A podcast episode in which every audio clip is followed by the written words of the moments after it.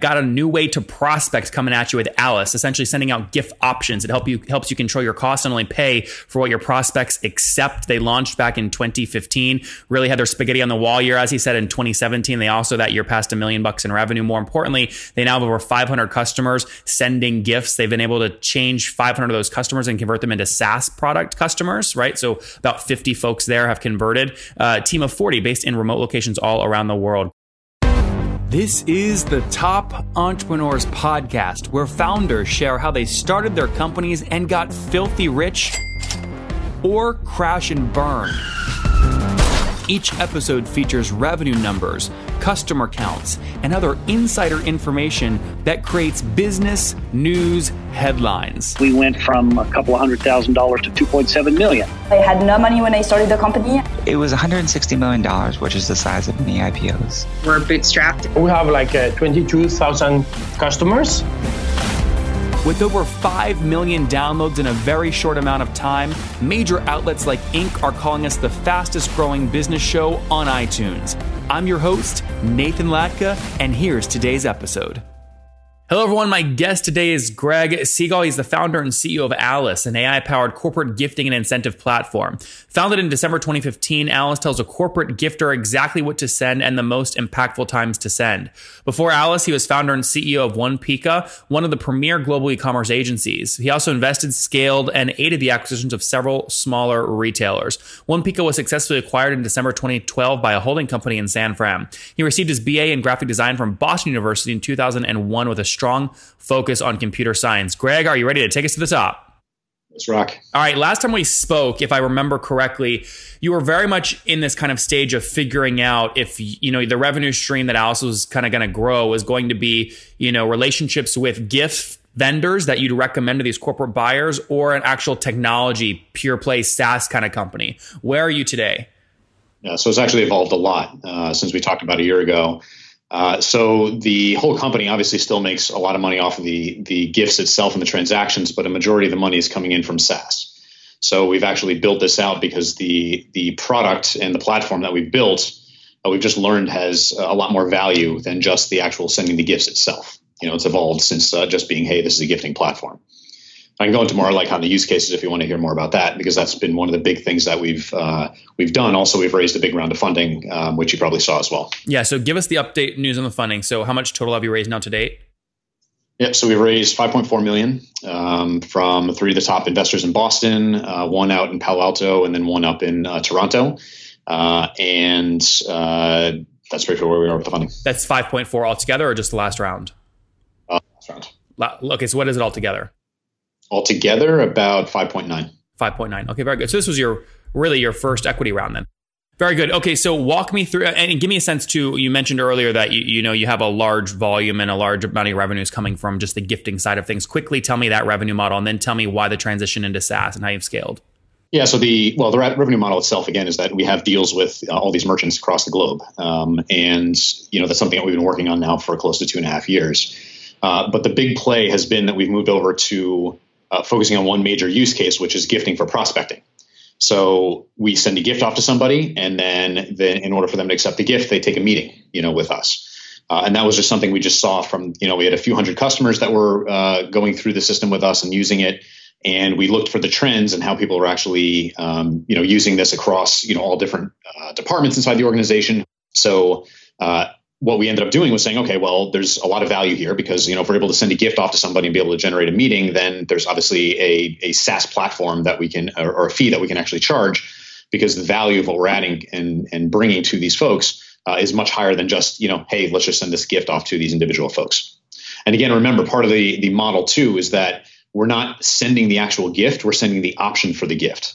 So we focus very much on the gift itself being something that that the recipient actually wants, which is why we've had such high conversion. Yeah, so I want to understand more about that because remember when I was first preparing for this interview last time, I think either you sent me or I sent myself a gift, like the option for the gift, just to see what it felt like. And my first thought was, I just don't know if people are going to put in this 16 digit code or whatever from the postcard on the online platform to actually claim the prize. You've said you've kind of built, it sounds like some sort of AI or something to make sure that the incentive is very strong for me to do that. Yeah, correct. So, I mean, this is we've evolved a lot, you know, over the last year and evolved the the delivery mechanism of how we actually uh, get the gift uh, link or the gift option to you. Uh, so it started off when we when you used it last, uh, probably about a year ago. We only had handwritten cards, and it was a very long code. So the first thing is that we've shortened the code down to eight digits, which has increased conversion, you know, considerably. Um, and secondly, there's a whole entire follow-up cadence that happens after the gift is is there. So even if you don't put in the code, we end up sending you a link to get right to the gift via email. So what ends up happening is that a lot of the additional conversion happens later on. So they might get the box, you know, which we have a whole bunch of different options for boxes and, and handwritten cards now. And they will uh, get that and then see the code. And some of those folks will put in the, the code, of which we try and get about 50% of the people to do that. And then the other 50% will end up waiting for the email or getting a, a, reminder email, and then that'll have the actual link inside of it itself. Okay, so you have in a given month, hundred percent of these invites go out. What, how, what percentage of those are ver- are claimed via the postcard, and what percent right now are claimed via uh, life cycle marketing? Well, I think there's a better way of, of thinking about that, which is you know if you, if 100 percent of these are sent out. Um, when it's prospecting, it's cold, meaning like I don't know this person, and we're starting to obviously experiment with like further down the sales funnel. Um, but when it's a cold prospect, uh, right now, we can see anywhere between, let's say, six is our lowest, you know, all the way up to what we just had, which is about 30%, um, you know, acceptance rate. And then 50% of those will be by handwritten card or by the branded box and the code being entered in versus, you know, the other 50% uh, based on the actual gift link. And, and, over what period of time? Is that you know, um, a month after they receive the card or send the gift? Usually we let it go between 45 days and 60 days. Okay, got uh, it. And it's a, actually what happens is, uh, somebody might even accept a gift, and then it's not until 45 days later that you actually get the meeting with them. Um, or you might actually say, hey, you get this big, big, what always happens, a big wave up front, and then there's this trickle, and then all of a sudden there's some of these big pops that happen, you know, a little bit later on. And we're just learning. It's all different industries have different conversion rates. Um, it depends on how saturated the, the market is for this type of uh, of direct mail. Uh, and and it's just a very interesting like we're, we're, generating a ton of data around this based on all these different use cases on how people are using it. So if a CMO is watching right now or a head of sales or chief revenue officer is listening and they say, I want to run a test on this, I'm going to send 100 gifts out to prospects that just have not returned any of our cold emails. They send out 100 today. What you're saying is over the next 45 to 60 days, 30 of those will accept. And of the 30, 15 or so will be from the manual code, from the physical mail. Another 15 will be from like the reminder emails. Hey, you have a gift from Alyce, like open it, redeem it, etc. And then some period after that, those 30 people people will then book that meeting uh, with uh, with you know their their sales reps? Yeah, so it would be between six and thirty percent is what I would say, depending on where and what type of industry it's in, and you know who they're trying to target. So if you're trying to target CIOs, for example, you know you're just you're going to have a lower conversion rate than than going after somebody that's lower in the in the funnel inside of an organization because those are getting solicited to you know uh, as as necessarily because they're sometimes they're not the decision maker, but they have they have budgetary control. Uh, so that's how that, that would work. So if a CMO is listening to this right now, or a head of inside sales or, what, or demand gen, then the whole goal here is that you're actually using this as another way, another touch point in the target accounts that you're trying to go after right now uh, to be able to get their attention and then be able to use your inside sales team or whatnot to be able to follow up and then actually get that get that meeting. But we also have another piece of functionality in there now, which we just launched over this last month, which is calendar integration. So when you actually send a gift, we can actually have a calendar invite automatically added to the calendar when the person accepts the gift. Mm. So it's circuiting a lot of that because what we learned is that a lot of times the BDRs would be like, oh, well, now I got to go send an invite on top of seeing that this gift was accepted. And right now we're playing with and checking how that can, how that affects conversion across um, the whole entire flow. That's smart. What are people paying for just the SaaS component of this per month on average? Um, anywhere between, you know, lowest will be a thousand bucks a month and the most expensive is probably, you know, 10K plus. Okay, and depends how, on the size of the company, amount of gifts there's. I was going to say that's what you're doing. It's it's it's dependent on the size of the company and number of gifts. Right. Okay, and uh, give us more about the background here. So launch year was which year? So we launched in December of 2015 with a very alpha product. We officially went live uh, at the end, the holiday season in 2016.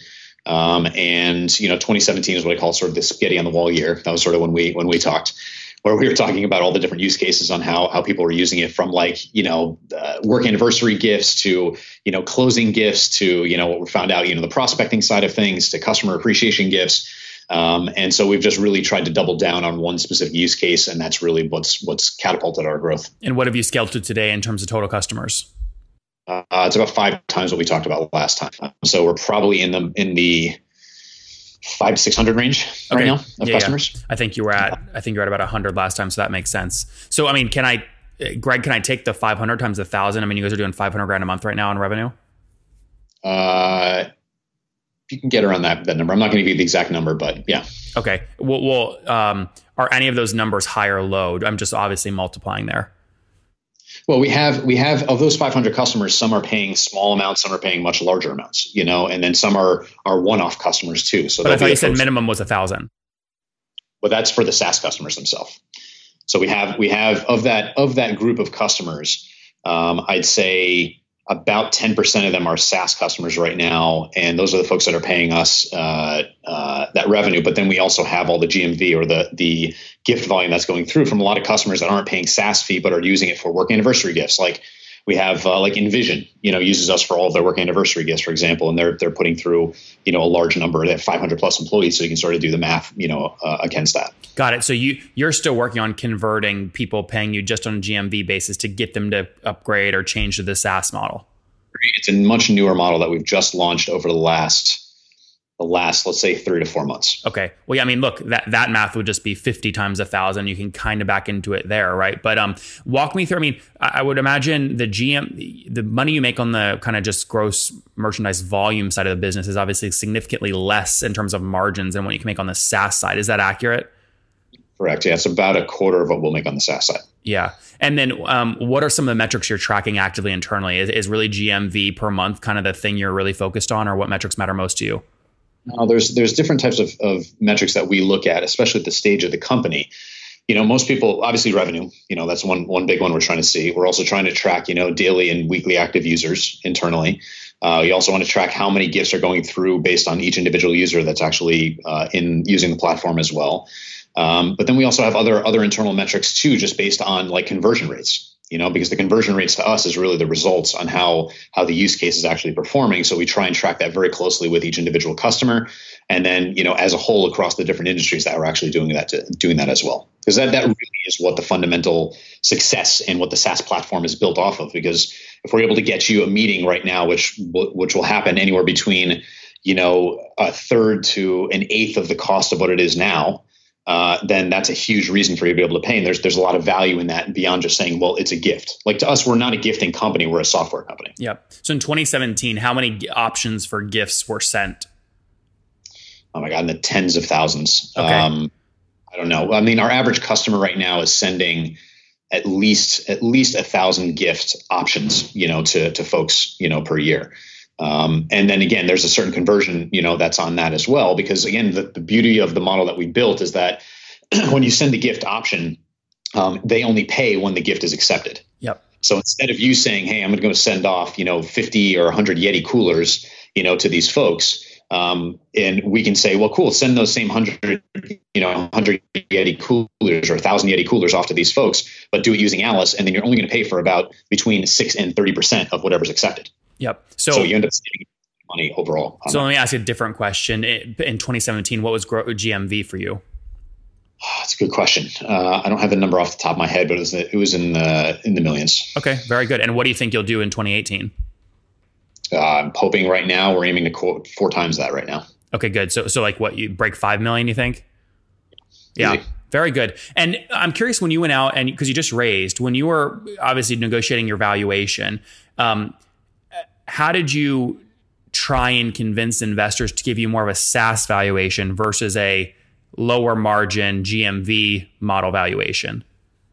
Well, I looked at first of all, we were very lucky. We had 15 investors that wanted to come into the round, um, so we were we were very lucky. And I did a lot of due diligence. I spent almost between four to probably closer to six weeks doing due diligence on every one of the funds.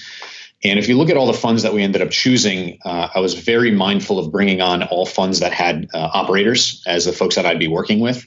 Um, so if you look at like Eric Paley from Founder Collective, or you look at you know Larry Bohn from General Catalyst, um, or you look at um, you know Peter Blacklow from Boston Seed, for example, you know all these guys had run businesses before, so they had empathy and understanding for for what the business was all about.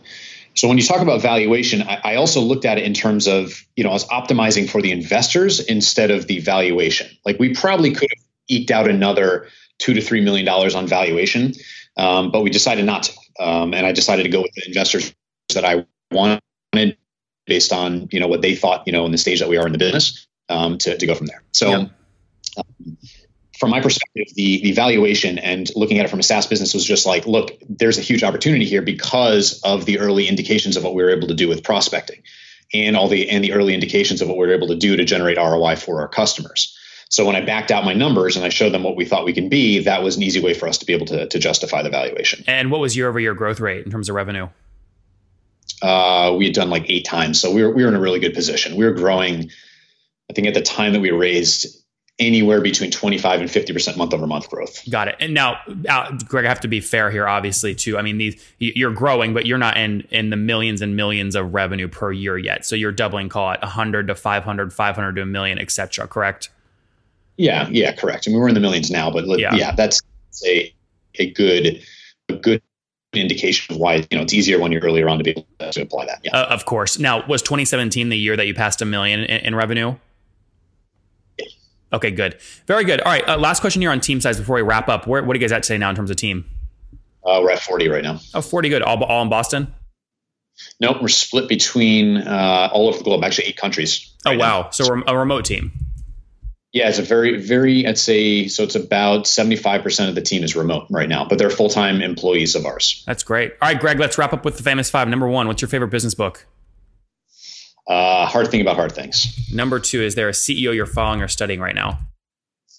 Uh, yes, Brian Chesky from uh, Airbnb.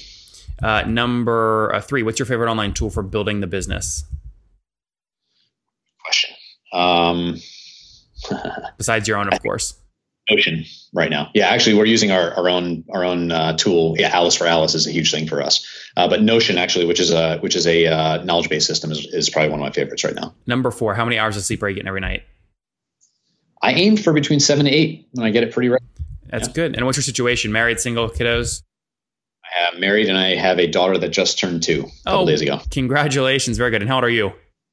Uh, I'm I'm 38. 38. All right, Greg. Last question. What do you wish your 20 year old self knew?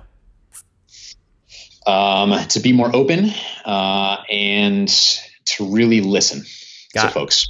Guys, there you have it listen, be more open from Greg. Got a new way to prospect coming at you with Alyce, essentially sending out gift options. It help you helps you control your costs and only pay for what your prospects accept. They launched back in 2015. Really had their spaghetti on the wall year, as he said in 2017. They also that year passed a million bucks in revenue. More importantly, they now have over 500 customers sending gifts. They've been able to change 500 of those customers and convert them into SaaS product customers. Right, so about 50 folks there have converted. Uh, team of 40 based in remote locations all around the world. Greg, thank you so much for taking taking us to the top. Awesome. Thanks a lot, Nathan.